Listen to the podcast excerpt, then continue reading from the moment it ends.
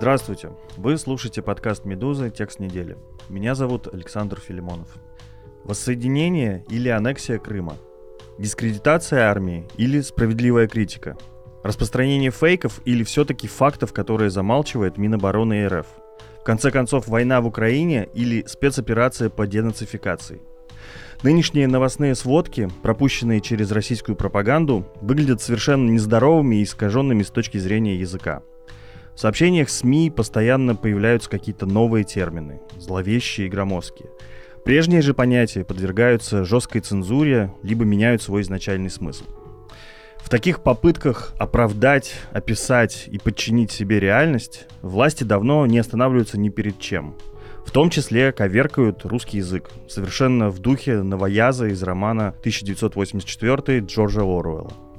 Логично, что в противовес этому появляется и другой дискурс. Как минимум для того, чтобы нормальным языком рассказать читателю эти новости, разъяснить все, что власти пытаются завуалировать и дать альтернативную точку зрения. Сегодня в специальном выпуске подкаста «Текст недели» мы поговорим об этом явлении с издателем рассылки «Сигнал» Александром Мамзиным, который придумал для него собственный термин «оппояс».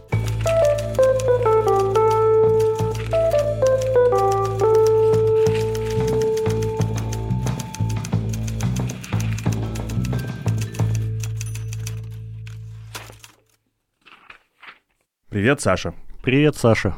Давай начнем немного в сторону, начнем с самопрезентации и расскажем тем нашим слушателям и читателям, которые, возможно, еще не в курсе про новостную рассылку «Сигнал». Что это такое, как и каким образом, для чего ты с коллегами ее придумал и создал? Ну, в первую очередь, это не новостная рассылка. У нас на сайте даже есть ответ на вопрос. Вы просто пересказываете новости, и мы сразу начинаем «нет». Мы хотели, нам в этом помогли очень э, создатели «Медузы», собственно, мы очень хотели заниматься не пересказом новостей, а описывать именно клише, речевые конструкции, которые люди могут не понимать, когда, допустим, Путин выступает, не знаю, перед федеральным собранием, он говорит огромным количеством штампов. И эти штампы никак и нигде не объясняются. Если послушать, э, не знаю, либеральный YouTube, например, то везде можно услышать, а что такое денацификация? Угу. Что вкладывается в демилитаризацию? Этими вопросами задаются не только либералы, да, Z-патриоты спрашивают друг друга, а в чем, собственно, цели так называемой СВО, потому что никто никогда им не сказал, а в чем они заключаются.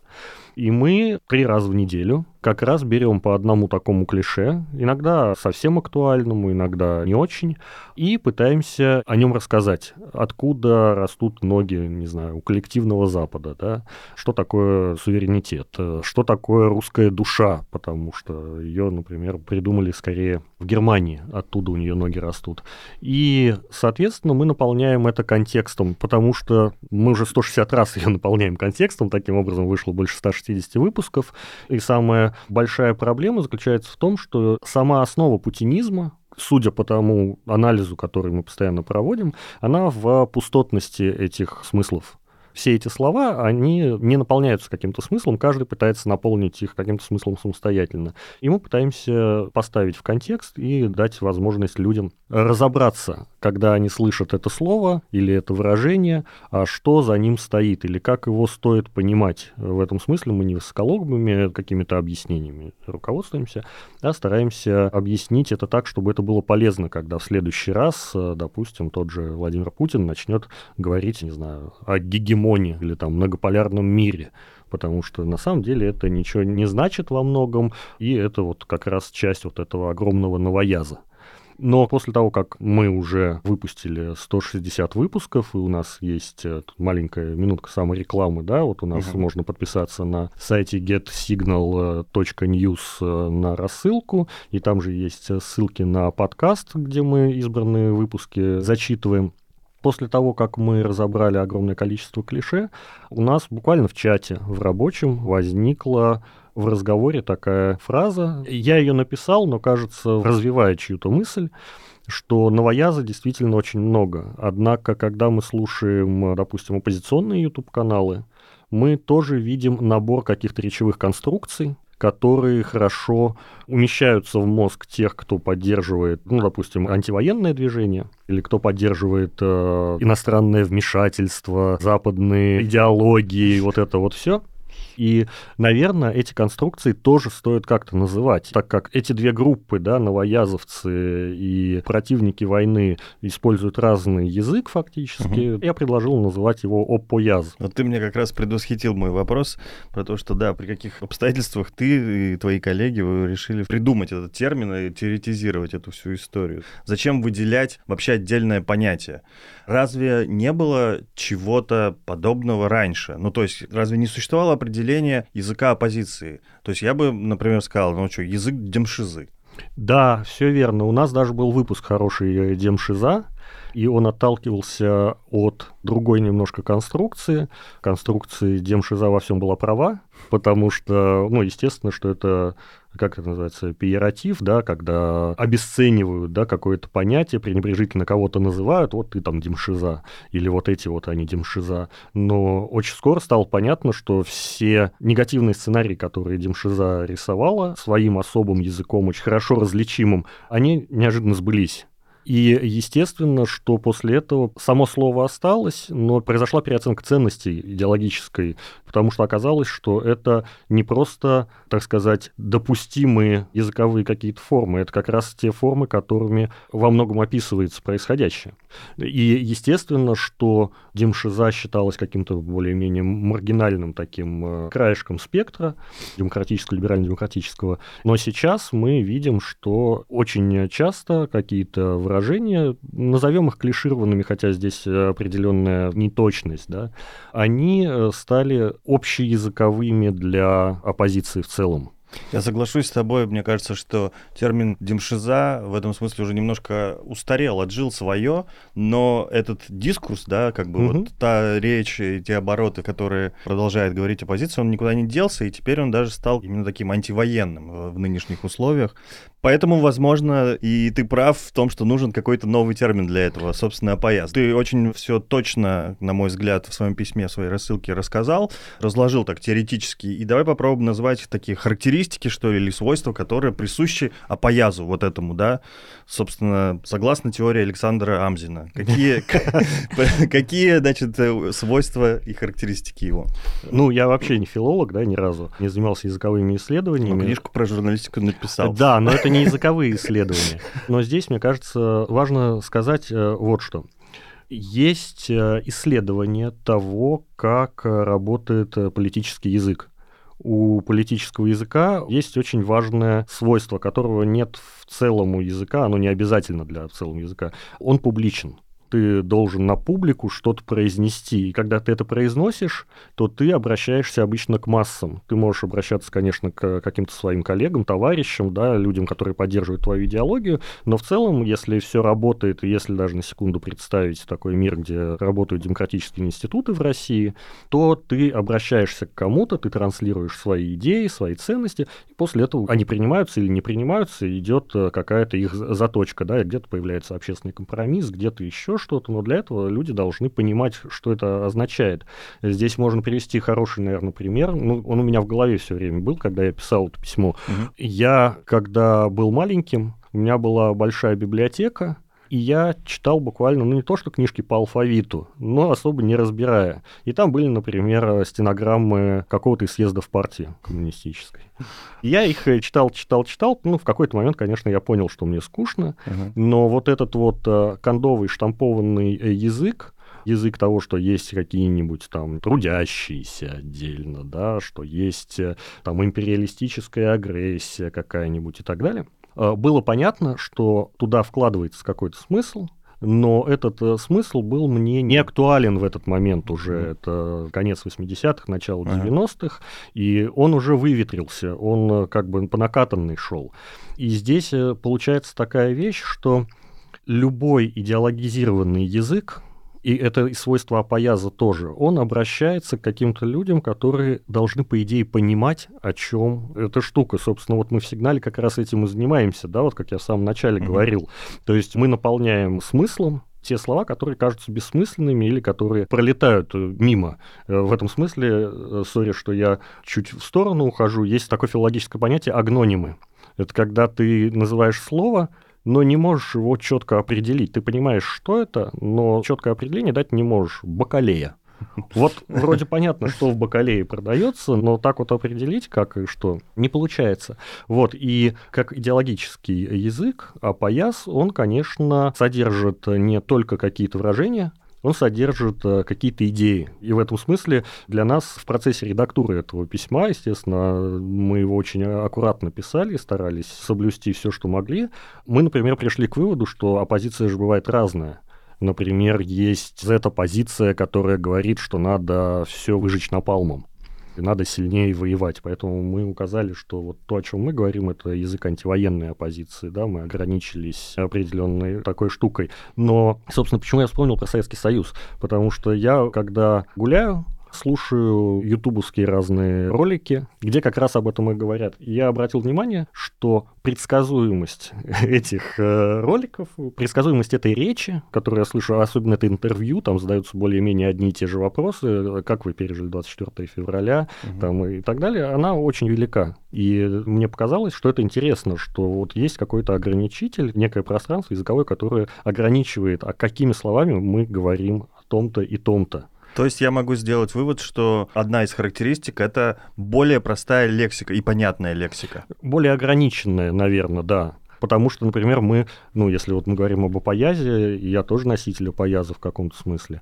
то, допустим, не скажет человек на полном серьезе СВО, если он носитель опояза, да, потому что, ну, он, скорее всего, это скажет как бы в кавычках, э, иронически. Зависит сейчас, к сожалению, от э, э да, но для географического этого... положения, когда человек внутри России находится, он вынужден Все, все верно. В этом, слова. смысле, в этом смысле сначала я думал, что это сбой в записи, когда слушал интервью Forbes Talk, и они заменяют слово «война» Вот, и там какой-то из спикеров им что-то рассказывал и объяснял, и это звучало примерно так, когда закончится пш, пш, Понятно, да. Э, вот. Э, и, конечно, это тоже формирует какой-то новый язык, да, то есть э, спикер может сказать «война», но мы не скажем «война», спикер может сказать «военные действия», потому что это кажется в легальном поле, еще и за это не привлекут, может сказать «конфликт», «кризис», «текущая ситуация» и огромное количество еще каких-то вещей. И третья, наверное, часть, вот кроме идеологии и ограничений таких, важная, это эмоциональность, конечно, потому что все вот эти конструкции, они довольно сильно окрашены. Мы в сигнале тоже какие-то окрашенные разбираем. Ну, то есть у нас был выпуск, например, который назывался «Дед». И понятно, что этот э, дед э, условно без уважения да, произносится, и он совсем не нейтральный дед. Угу. У нас было выражение «кровавый режим». И здесь же не вопрос в том, кровавый режим или не кровавый. Он, конечно, кровавый.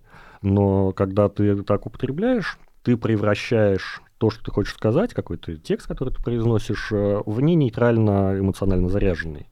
И здесь это очень важно. Почему? Потому что вот я до этого говорил, что политический язык, он же публичный, и ты работаешь с массами, а есть еще один публичный язык, это язык СМИ, например. Да, я как раз, прости, я тебя хочу перебить, потому что у меня ровно это вертится на языке. Хорошо ли это или плохо? Потому что если следовать законам журналистики, то, разумеется, плохо, потому что, ну, журналист должен быть всегда объективен, находиться на схваткой, по возможности выдавать факты сухо, ну, что называется, строго по фактам, беспристрастно. Когда он добавляет какую-то эмоцию, это уже дает некую окраску, и читатель начинает думать, что он предвзят. Журналист, я имею в виду, да? Но, видимо, другое дело, когда мы говорим про политику. Ну, тут, э, смотри, мне кажется, немножко по-другому обстоят э, дела. Я сейчас вот пытаюсь писать э, другую книжечку, вышла вот пара, и я там пытаюсь понять, а что происходит в голове читателя, когда он видит какое-нибудь слово. Вот, допустим, если мы даже не говорим про оппозицию, а журналист, да, написал какое-то слово. Его Известное читателю. Известное а, читателю. Извест... Он написал, пусть он написал слово «Путин», но журналист, пиша, извините за это слово, слово «Путин», имеет в виду что-то. А читатель, я не знаю, там, допустим, журналисту Путин не нравится, а, а читатель вполне с ним ок. И прочтя, он э, попытается привязать свою любовь к Путину к информационному сообщению и скажет, а наш-то вот нормально все. И мне кажется, что, возвращаясь к тому вопросу, который ты задал, мне кажется, что так как мы живем в эпоху немыслимого, вот весь год, да, вот, то у нас не появилось принятых и высказывающими, и считывающими единого языка массового, который мы могли бы принять и сказать, что это нейтральный язык, вот таким языком мы будем, допустим, говорить о войне. Это ничья не вина в смысле, допустим, журналистов или читателей. Но если у тебя идет война, ты журналист, и тебе запрещают писать слово «война», сложно найти нейтральное слово, которое означает война, и не написать война. Поэтому, конечно, мне кажется, что вот этого нейтрального языка, массового нейтрального языка, его нет. Вернее, его нет вот в этом поле. Потому... Слушай, я, я прости, что перебил, но мне кажется, что он в принципе невозможен, потому что военное время, оно просто такое предполагает, что не может быть нейтральное. Тебя как бы постоянно пытаются той же пропагандой просто в какой-то лагерь сбить. Это да, но я сейчас вот как раз думал о том, где он есть, и мне кажется, что такой язык массовый, но не нейтральный, но которым можно играть так, чтобы и эмоцию передать, и не свалиться в какую-то эмоцию, это эмоциональные качели массового языка стендапа.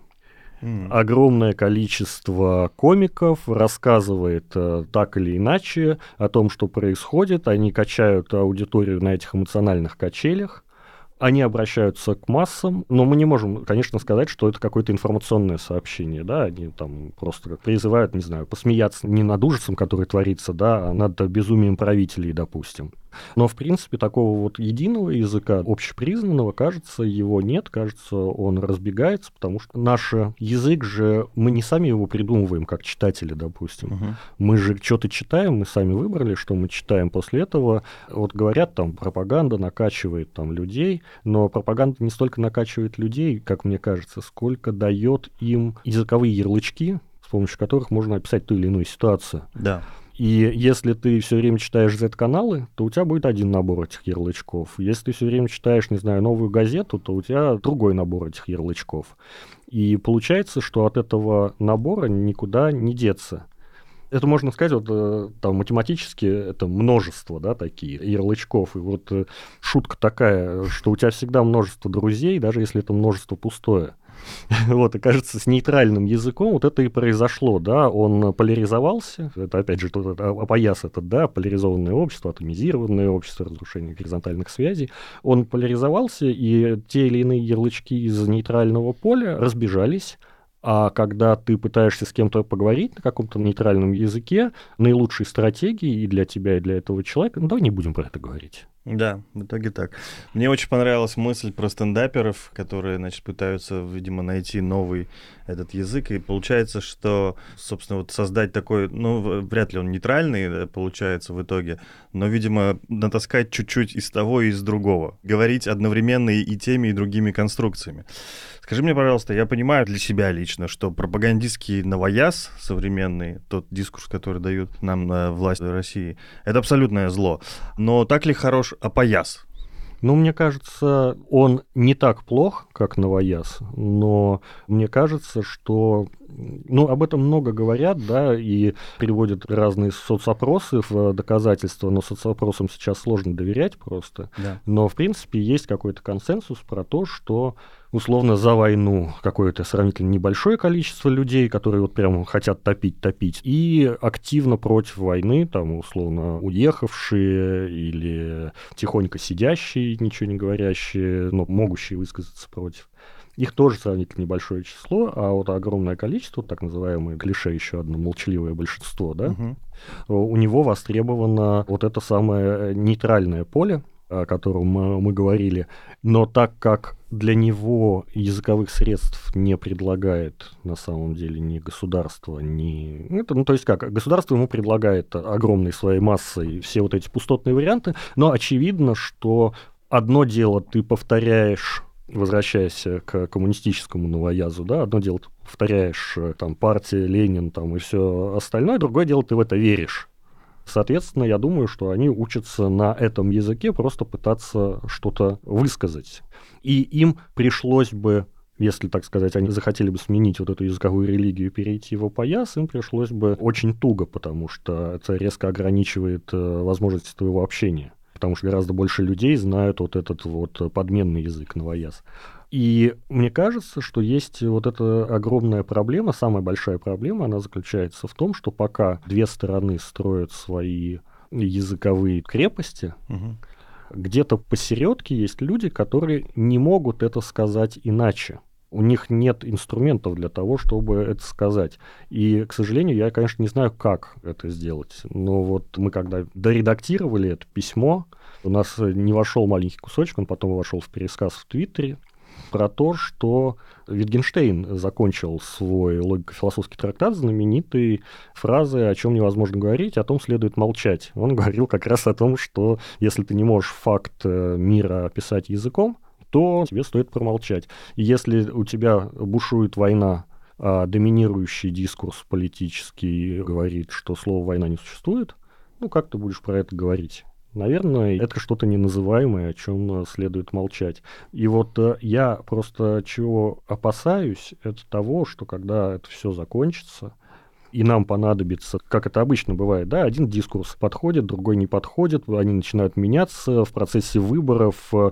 идеологии как-то перемешиваются, и в конце концов нужные обществу ценности должны в процессе выборов всплыть наружу.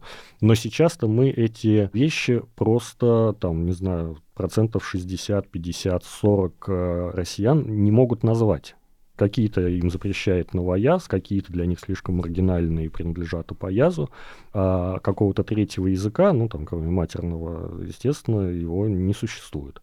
Мне кажется, вот это вот э, отсутствие языка, вот это очень большая проблема. А как, тоже непонятно. Последнее, что хотел сказать, что это же еще и вопрос поляризации, да, вот э, именно запрос на нейтральную информацию, он не очень э, большой на самом деле. Все чаще возникает запрос именно на какую-то эмоцию. Хочешь погордиться за страну, вот у тебя есть одни каналы. Хочешь э, противостоять агрессии, у тебя есть другие каналы. А такой штуки, как хочешь получить беспристрастную, нейтральную информацию и сделать самостоятельные выводы, это просто сложно. Ну, то есть э, такие люди есть, естественно, и этих читателей особо ценят журналисты, но, наверное, не очень ценят политики. Звучит, конечно, грустно. Как ты думаешь, а может э, пояс объединить людей? Или у него, ну, все-таки это такая немножко производная от новояза, ну, в общем, и тоже перспектив ну, мало? Ну, я думаю, может, но мне кажется, вот я недавно слушал интервью социолог, полевой интервьюер э, Дмитрий Рогозин, по-моему, его зовут. Но не тот, который, да, не тот, сейчас не подумали. тот, надо уточнить будет.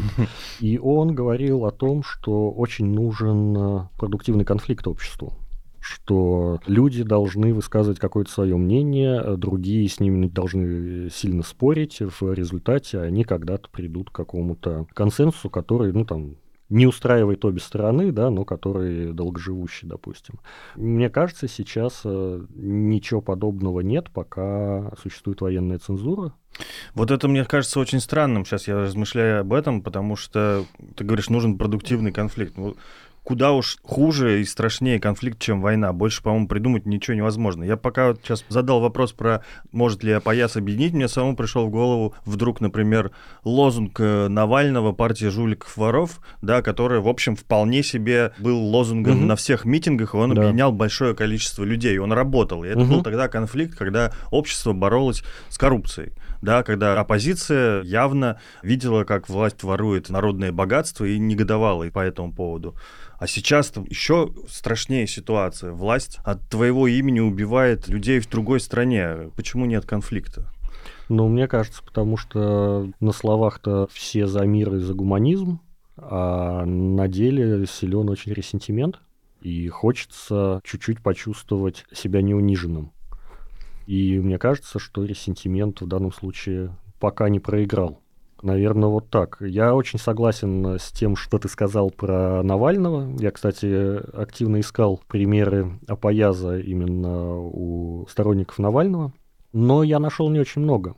То есть, э, кроме понятных вещей, там, партия жуликов и воров, в принципе, они как раз общаются в социальных сетях, э, в каких-то таких каналах. Они как раз общаются на очень народном языке. на очень э, понятном, не могу сказать, что, естественно, нейтральном, потому что понятно, но в этом смысле разговаривать на человеческом языке, это, наверное, то, что делает политика политикам массовым, и это вот то, что они очень хорошо умели. Другое дело, что мне кажется, что для того, чтобы людей объединила пояс или хотя бы ценности, которые лежат в основе апояза, этих людей должно быть очень много. Ну, то есть их должны быть не вот эти там 10%, которые послушали Екатерину Шульман или кого-то еще, разобрались э, на базовом уровне в политологии. Им надо, чтобы каждый таксист понял, что он может гордиться родиной, не убивая жителей другой страны и не топя за это. Для этого ему надо что-то предложить э, вместо этого, а он полон ресентимента, и обычно предлагают в обмен ненавидеть кого-нибудь другого. Я с тобой соглашусь в плане вот этой массовости. То есть у меня такое возникло... Тоже, опять же, вспоминая какие-то примеры из личного опыта, да, что кажется, что широкие массы когда меняется дискурс, смена происходит, они его фактически не чувствуют. Вот я, например, приведу очень близкий нам с тобой пример. 2014 год, когда вот у меня было полнейшее ощущение, что вот тогда, может быть, я заблуждаюсь, но вот когда был Крым, собственно говоря, то вот по щелчку буквально пропаганда включилась, и все вот так поменял плюс на минус. И когда разгоняли ту же самую старую лентуру, читатели в основном своей не заметили изменения тональности в издании, которое было одним, стало другим. А тональность, разумеется, резко изменилась. Ну, мне кажется, что СМИ же, они будут важной частью жизни человека, когда на основе СМИ он сможет принимать политические решения какие-то когда, условно говоря, он знает, что вот тут все плохо, вот тут все плохо, вот тут все плохо, а давайте-ка я в 2024 году проголосую не за Путина. И будет кто-то, за кого я могу проголосовать, и он может победить. У нас, кстати, был отличный выпуск, который назывался «Выученная беспомощность». Угу. Вот он как раз подходит под это. А когда ты просто читаешь э, новости, но никак не можешь повлиять с помощью своей информированности, мне кажется, главным эффектом может стать алкоголизм, а по-другому никак не получается. Поэтому у очень многих носителей апояза, там вот этот год прошел, и у меня в частности, в стрессе очень серьезно. У меня не прекращается. Да. Знаешь, мне нравится, у вас в письме есть такая подрубрика «Удивительное открытие». Неожиданное, неожиданное открытие, открытие да, которое, да. Так вот, у меня есть неожиданное открытие, которое сделал я, пока читал твое угу. письмо.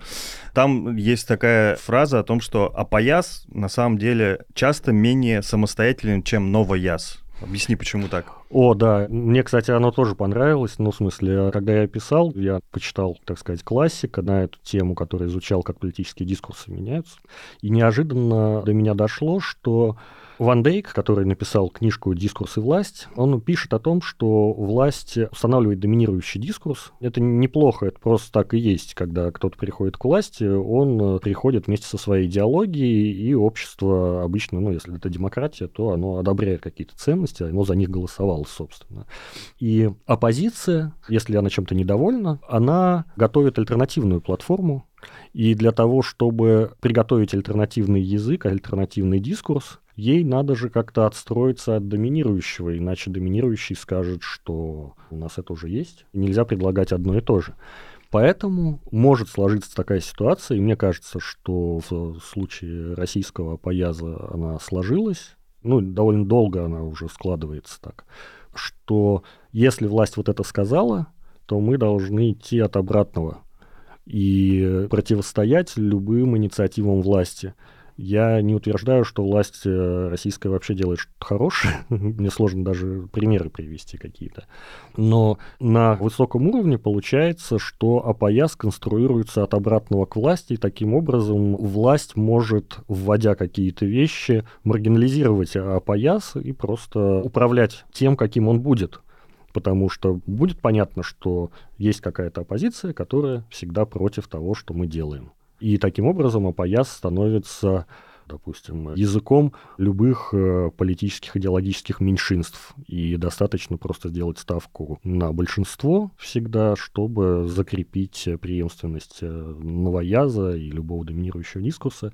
И АПАЯС в этом смысле действительно, по идее, должен, кроме реакции на то, что, допустим, печатает бешеный принтер, он должен, конечно же, продуцировать, э, генерировать какие-то собственные идеи, какие-то собственные ценности, те, до которых не дошли руки власти. Ну, то есть вот э, характерный пример, э, если возвращаться к Навальному, да, это борьба против коррупции. Угу. Путин с ОНФ пытались позаимствовать борьбу с коррупцией, какие-то делали антикоррупционные программы, и когда еще до войны было очень смешно видеть, как прокуратура приглашает всех неравнодушных граждан, значит, это объявления в метро были сообщать о коррупции. Вот прокуратура, а вот, э, не знаю, милицейская академия, где, по-моему, поступление стоило 25 тысяч долларов, чтобы стать полицейским и, наконец, зарабатывать как настоящие мужики. То есть, э, на самом деле, мне кажется, это вот большая как раз опасность, если строить опояс от э, противного, если просто говорить «нет» на любую инициативу, если это составляет основу, то кажется, что это не очень продуктивно. То есть нельзя просто сказать «давайте все будет наоборот».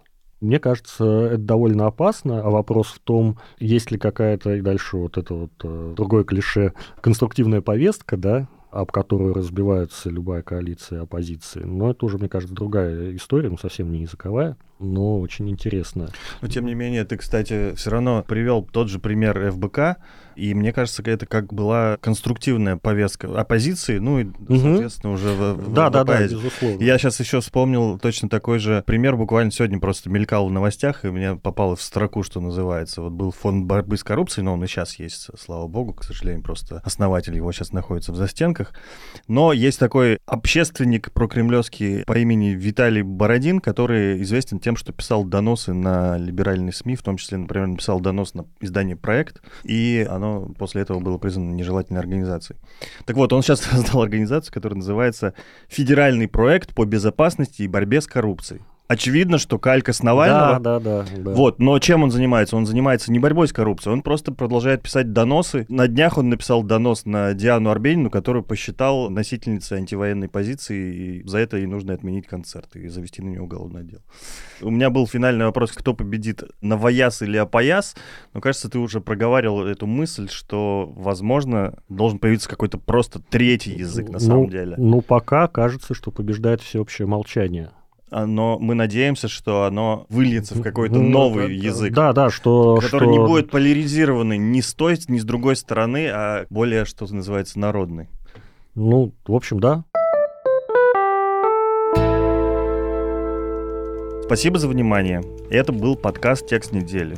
Подписаться на рассылку «Сигнал» вы можете на сайте getsignal.news. А также не устаем повторять, что несмотря на статус нежелательной организации, которым наградили «Медузу» власти России, вы можете продолжать свободно и безопасно читать наши издания, слушать все подкасты, подписываться на соцсети, рассылки, скачивать приложение, которое умеет обходить блокировки Роскомнадзора. Опасность для граждан России может возникнуть, если вы будете репостить и распространять наши материалы или переводить деньги Медузе, даже из-за границы. Пожалуйста, не делайте этого, чтобы избежать риска преследования властями. Если вы все-таки хотите помочь Медузе, расскажите о ней своим иностранным друзьям. Они могут оформить пожертвование редакции по адресу support.meduza.io. У нашего подкаста небольшой перерыв. Вернемся в конце апреля. Спасибо за внимание. До новых встреч.